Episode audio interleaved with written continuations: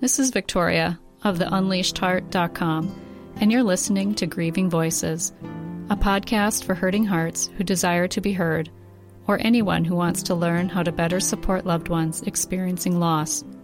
As a 30 plus year griever and advanced grief recovery method specialist, I know how badly the conversation around grief needs to change. Through this podcast, I aim to educate grievers and non grievers alike spread hope, and inspire compassion toward those hurting.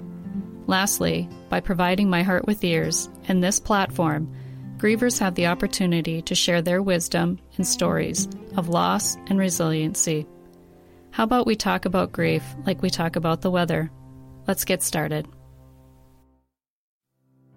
Thank you for tuning in to another episode of Grieving Voices. This is episode 51 already. Wow, what a ride it has been. And if you've been with me since the beginning, thank you, thank you, thank you for tuning in. So today is episode 51, and it's takeaways and reflections of episode 49 with Darren Evans, which was Loss and Legacy, and episode 50 with Arielle Arborchides, widowed by suicide at 29 and three times not a mother.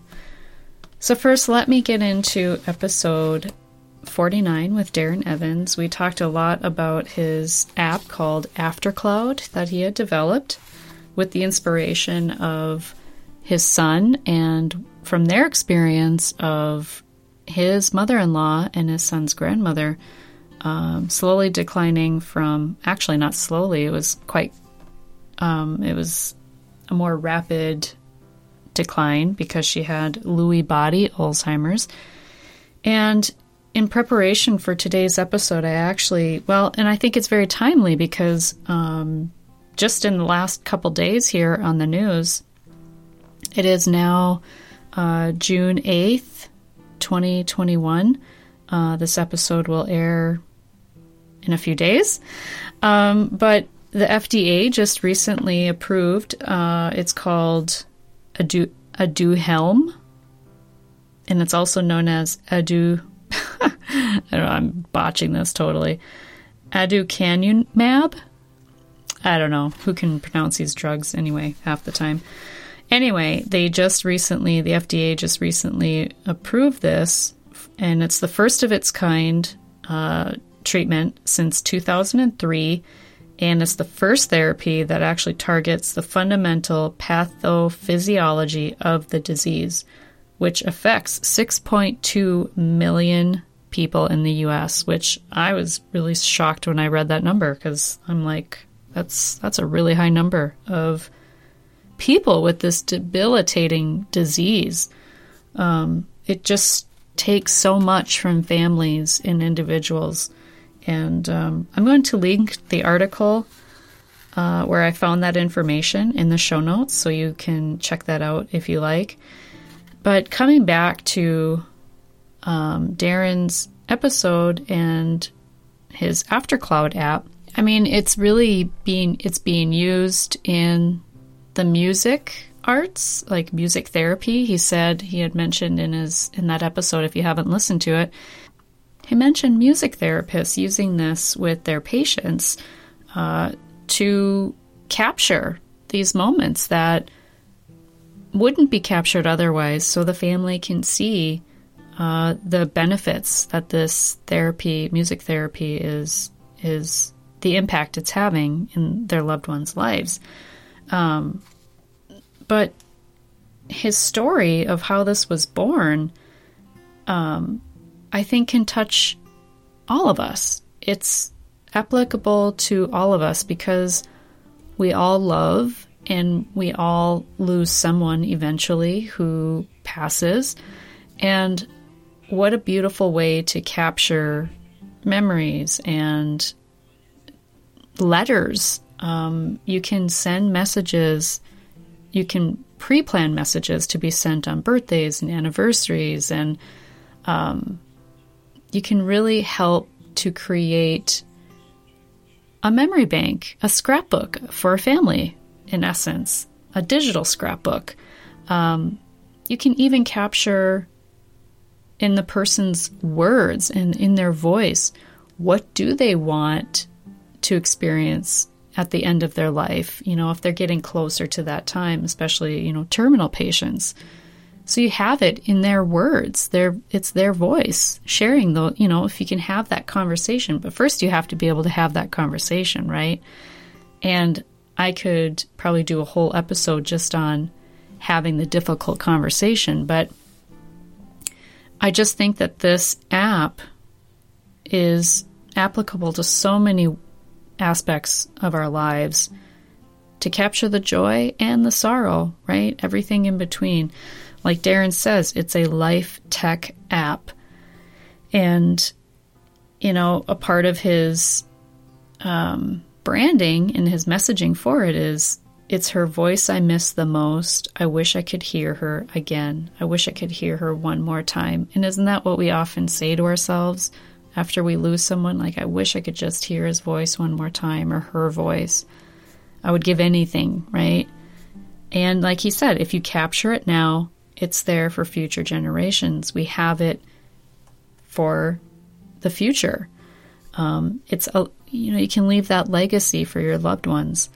Um, I personally have downloaded the app. Um, I did present it to a family member who, you know, I think there is some skepticism. I think for some people with um, putting information out there on the web or in an app or anything like that.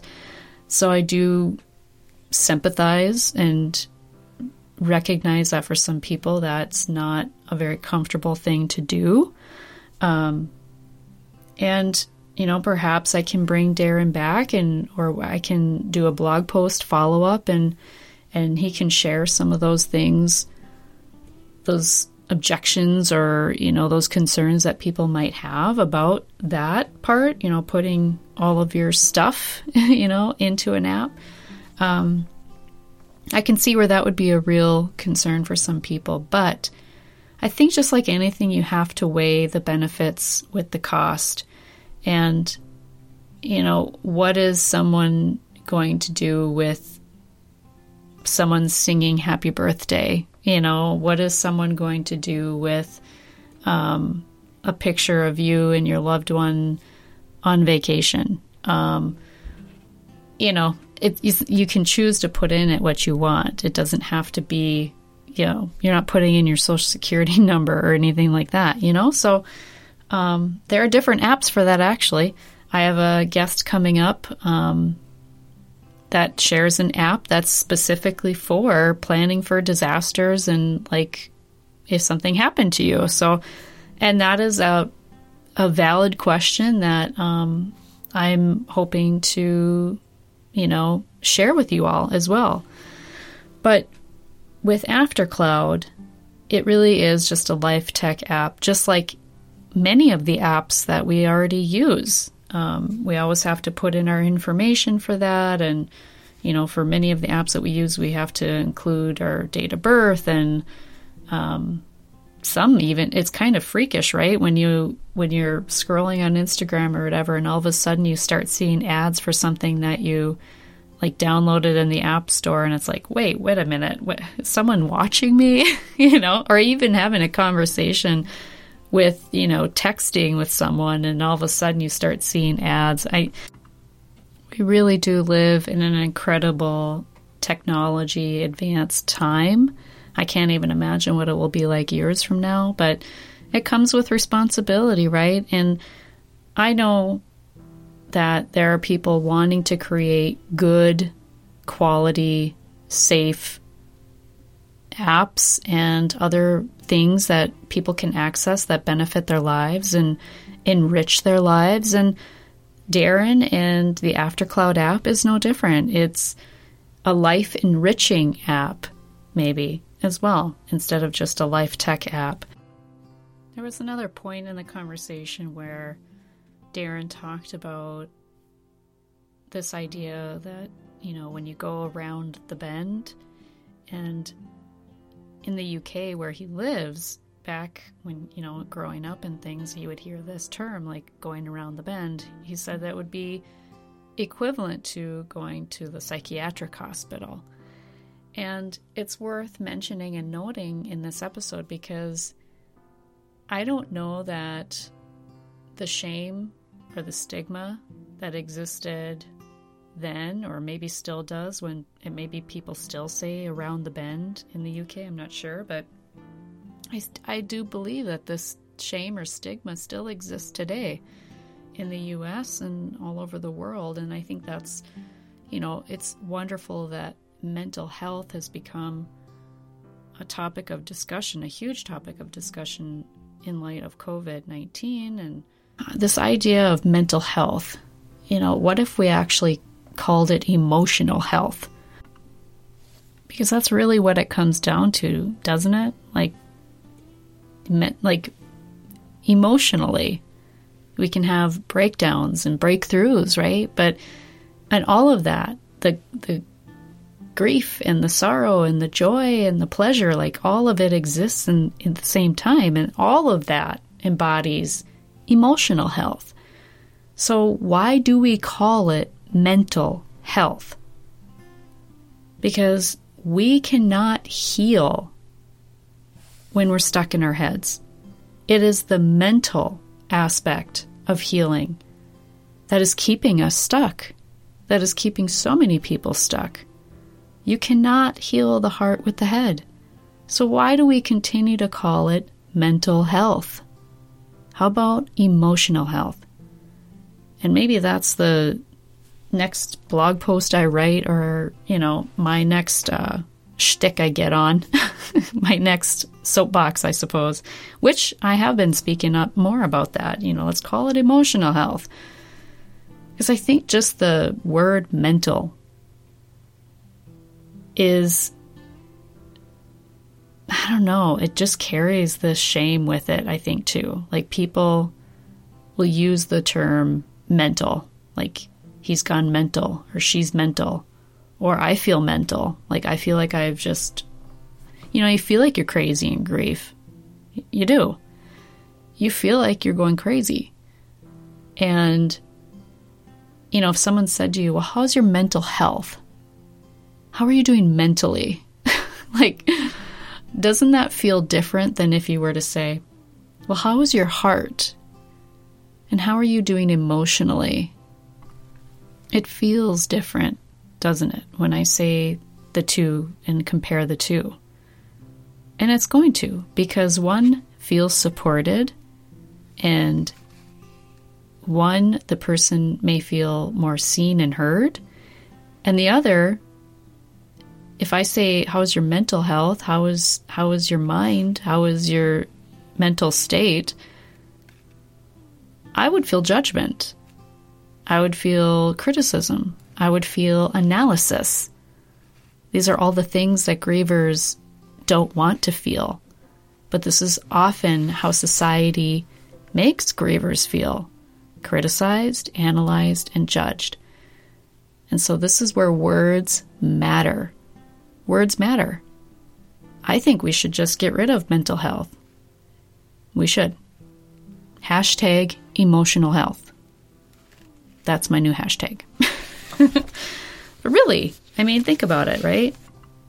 And I think, especially in early dementia, when it's unknown what is going on with someone, that especially if they're younger, because you just don't expect these symptoms, you don't expect those things, you don't expect Alzheimer's in younger people, but it happens. It's, you know, it does, it happens. And, you know, to the outside world, it could look like, well, they're going kind of mental. They're kind of losing it. And it's a debilitating disease. It's debilitating. And it robs people of everything. Everything. And the thing is, is they know what's happening. They're very aware of what's happening, especially early on, right? And so I just think, especially in the arena of Alzheimer's, early onset Alzheimer's, late onset, it doesn't matter when those early symptoms start to show up, it can be helpful to take a step back and look at the behaviors. Like, what are they doing? Are these repetitive? Um, is it. And, here's the thing again, they know it's happening. So no one's more frustrated than they are, right? Um, so you don't have to be Captain Obvious, but because that makes them feel shamed, right? That makes them feel like something is wrong with them, which there is, but it, there's a medical reason. And so it's, I imagine it probably takes years and years for someone to be diagnosed because for so long we just think, oh, it's a part of aging, you're just getting forgetful. Um, I'm like in my early 40s, uh, I can tell you that I forget a lot of things. And it's often, though, when I have so much going on at the same time my energy and my my attention is diverted in so many different directions, it's not any wonder that I become forgetful. Um, this is different, you know. This is different, and uh, yeah, I think if you start putting the cereal in the fridge time and time again and forgetting where you live, well, there's maybe something more there to explore, you know. But it's a wonderful thing that there is this new advancement in in this drug that can hopefully bring some hope to people because I really think that with such a disease like Alzheimer's that is so debilitating and can drag for on for years and years and years to be given a little sliver of hope it would mean so much to people. So if you are wanting to capture your loved ones' moments and your own, and create your own legacy in a digital way, check out myaftercloud.com and I will definitely be putting that in the show notes as well. Up next, uh, the episode for takeaways and reflections is episode 50, again with Arielle.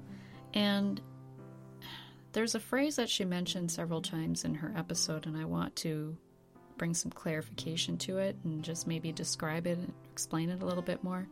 But she mentioned disenfranchised grief, which actually it was a term that was coined in the 1980s by Professor Dr. Kenneth Boka or Doka. Doka, I think it is. I can't read my own writing. Um, but taught in relation to a divorced woman whose hu- ex husband had died. And I think she was a student of his or something. I want to bring up again how the Grief Recovery Institute defines grief, and it's the loss of hopes, dreams, and expectations, and anything we wish that would have been or could be different, better, or more. And so when we talk about disenfranchised grief, it's usually related to a death that others may not see as emotionally significant, or like a breakup of a marriage, or a relationship, or a friendship. And it can relate to our emotional response to a change in someone we may have never e- even met. It might be the loss of a pet, a home, or a job. It can even relate to abuse or a personal assault, on your body. The list of things we might grieve are endless. And rather than creating a new term to describe these things that can be emotionally impactful, it would be far better if we simply expanded that established mindset about what grief really is. Grievers don't need new terms, they just need to be recognized as people dealing with loss of any kind, plain and simple.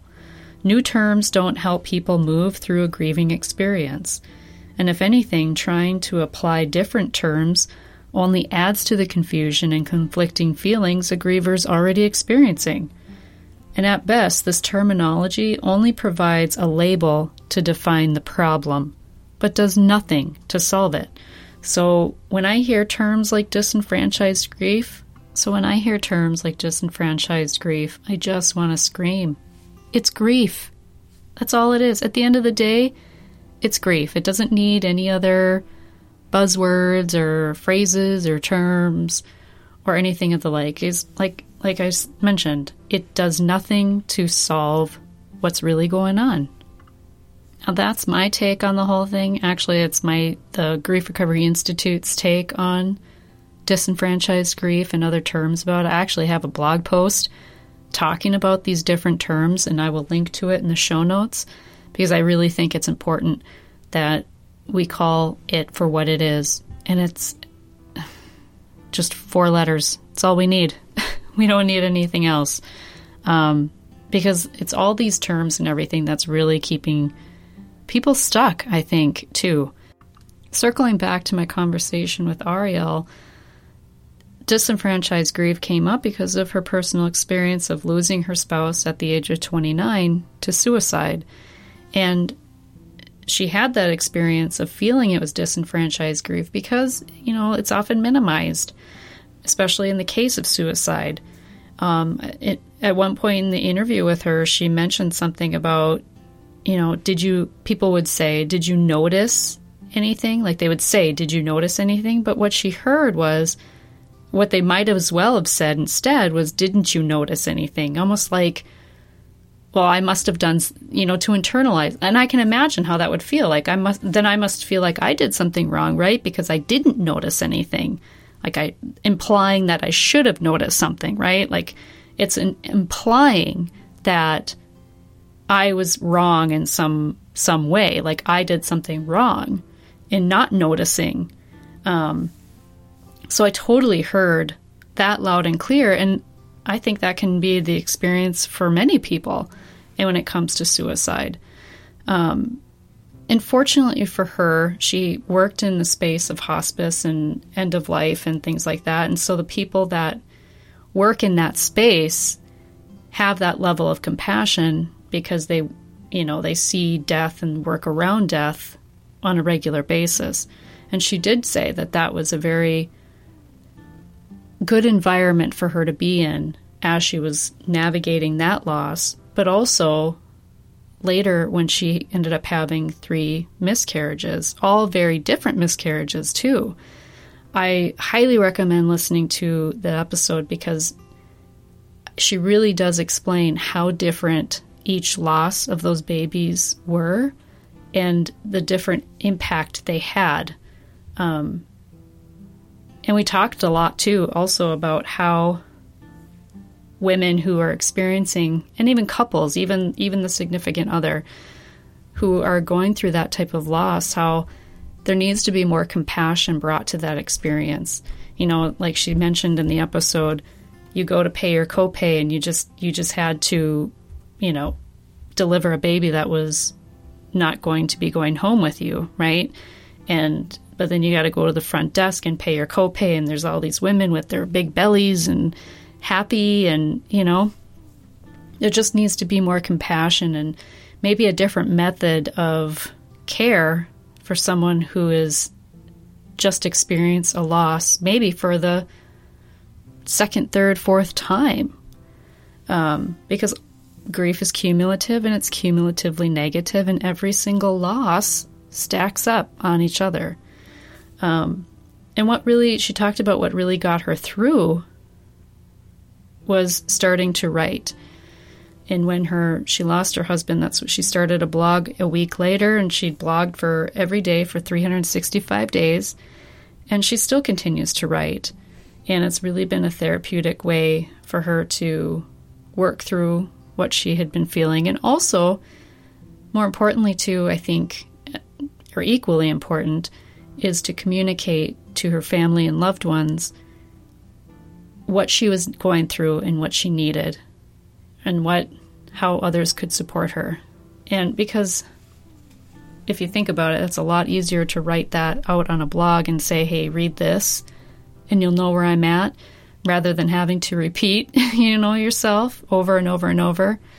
Um, just one place that you can point people to um, yeah, that where you pour your heart out. And I'm not saying you all have to start a blog.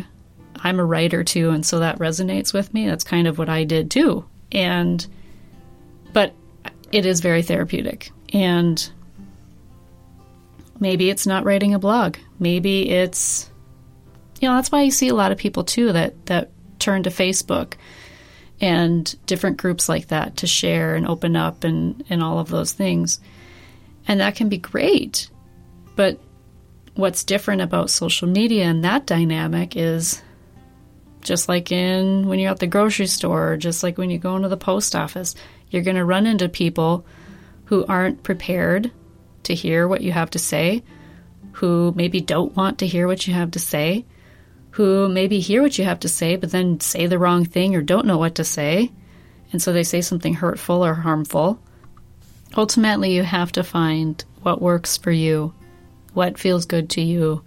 And, um, you know, and there are harmful things that can make you feel better, but aren't very good for you either. And that's those are STERBs, short-term energy relieving behaviors, which I've mentioned in an episode. I have a whole episode devoted to STERBs. Um, but blogging and writing was a healthy outlet for her. And I want to bring up too, and this is a, a point that she brought up because, and I want to highlight also because there are people listening who may not have access. You may not have internet. You may not have access to resources and or people or organizations or certain books or whatever it may be. I mean, there's privilege in finding things and in being able to find things that help you heal. And obviously, as a master social worker, Arielle had the tools and the access and the education for things that would help her emotionally and feel supported when she was going through those losses. And for those that don't have that education backing, um, you have to look for it. You have to find it elsewhere. And I know I did. Um, I had hired a life coach at one point, and again, there's privilege in even saying that, right? So I think there is, and especially too, coming back to emotional health, um, it's trying to create access and means for people to um, learn and grow and educate themselves. This is, I mean, even just this podcast is my way of sharing and giving back um, for free. Um, I give it freely. I bring people on the podcast who have, you know, some terrible experiences in their lives, who have turned their lives around to, to bring hope to other people. Um, I don't take sponsorships. I you know, this podcast doesn't pay me in monetary, you know, ways, but I I get so much back from it emotionally and just feeling fulfilled and I just really enjoy it and I, I like connecting with people one on one and hearing their stories and sharing their stories and creating the graphics and writing, you know, the show notes and I do all of that I pour my heart and soul into this because I really feel the message is important. And many people have a cell phone. Most people have a cell phone. Um, there aren't, you know, that's the one thing mo- a lot of people have. And so if you have a cell phone, you have access to podcasts, right? And there are so many podcasts out there. There's so much free education out there. It's blows my mind and that's another incredible thing of the time we live in. And if you don't have internet at home, you can go to your public library, you can access blog posts, you can um, listen to podcasts, I think probably too, even at the library. There is so many points of access I think that people don't consider um, as a way to educate and learn and, and grow and, and te- learn from others. Um, so I think that, yes, access to emotional health resources is a problem. I do feel like maybe it just takes a little out of the box thinking to find those resources. Or, and maybe it's a part of it is just educating people on where they can find those resources. So check out your local library. And I'm going to bring a podcast again because I know you're listening to this, but I didn't start listening to podcasts probably until within the past year and a half. And I'm kind of hooked, although I do love um, crime true crime podcasts. Crime Junkie is one of my favorites. And, but yes, there's so much. I mean, you can look up any, so many different topics. Um, YouTube, I mean, yeah, the library of internet resources is abundant. Uh, so, and yes, not all resources are good, not all resources um, are probably helpful, but find something that resonates with you and and find more of it. Um, yeah, I think the information's out there. Sometimes we just need to get a little creative on on where we're looking. That's my rant on that. um, I do just want to share one thing that if you haven't listened to um, Arielle's podcast episode yet, I'm just going to read this one portion of of what she had said. We only see the moment that we're in, the page that we're on. And I was really stuck there on those particular pages of grief for a long time, not understanding that the pages would flip and at some point I would be feeling differently. And this is what happens to so many grievers. We get stuck on the page. We can't see a future ahead. It's unknown, so it's scary. We don't know how we're going to go on without that person. Or if it's a less than loving relationship, we don't know how to move on with that person. That can be grief too. And we get stuck there.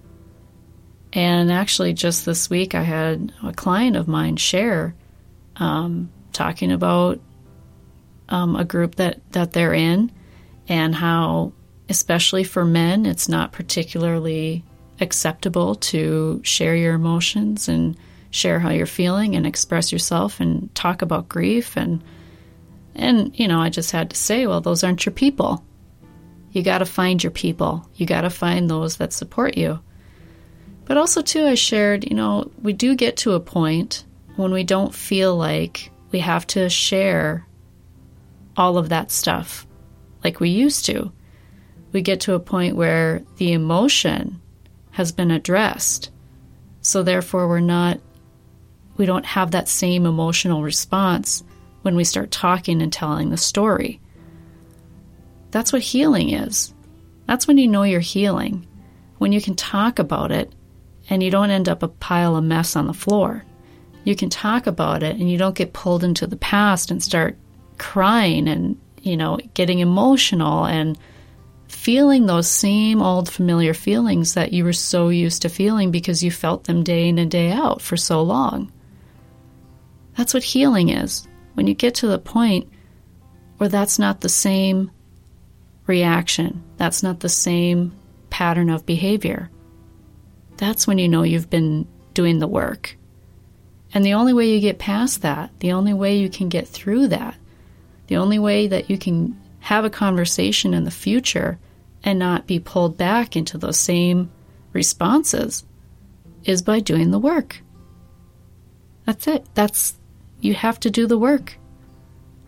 And that's what grief recovery is. Grief recovery is addressing the grief, the four letter word that is given all kinds of labels, that is only thought to be just about death, but it's so much more. As long as we are treating people like they are in a mental health crisis, or as long as we're treating the mental health crisis like a mental problem, like a logical problem, like a brain problem, we're not going to see solutions. We're not going to see progress. And we're not going to see people getting emotionally well. If this message today resonates with you, I don't want you to lose hope. Don't lose hope. Look to your community for resources, to people that you know, for support. Find your people. Find what works for you that help that can help you heal. Because your future depends on it. Even if you don't have a master's degree or have developed a really amazing app, your life has purpose. And we often find our purpose in our pain. So just keep putting one foot in front of the other. Just keep moving forward every day, little by little. Because just like grief is cumulative and it's cumulatively negative, so is healing. So everything that you're doing to move yourself forward, that's cumulative too, but in a good, positive way. So keep doing those things. And remember, you always have this podcast to come back to. There's tons of other grief podcasts out there to inspire and to help you feel like you're part of a community. Because grievers, we're everywhere. We're everywhere because grief is everywhere. You just never know what the person walking by you on the street is going through. All right, well, those are my takeaways and reflections for episode 51. And I feel like I was all over the place, but I hope it was helpful and that you took something good from it. Um, yeah, just thank you for being here. Thank you for listening. And remember, when you unleash your heart, you unleash your life. Much love. From my heart to yours, thank you for listening. If you like this episode, please share it because sharing is caring. And until next time, give and share compassion by being a heart with ears. And if you're hurting, know that what you're feeling is normal and natural. Much love, my friend.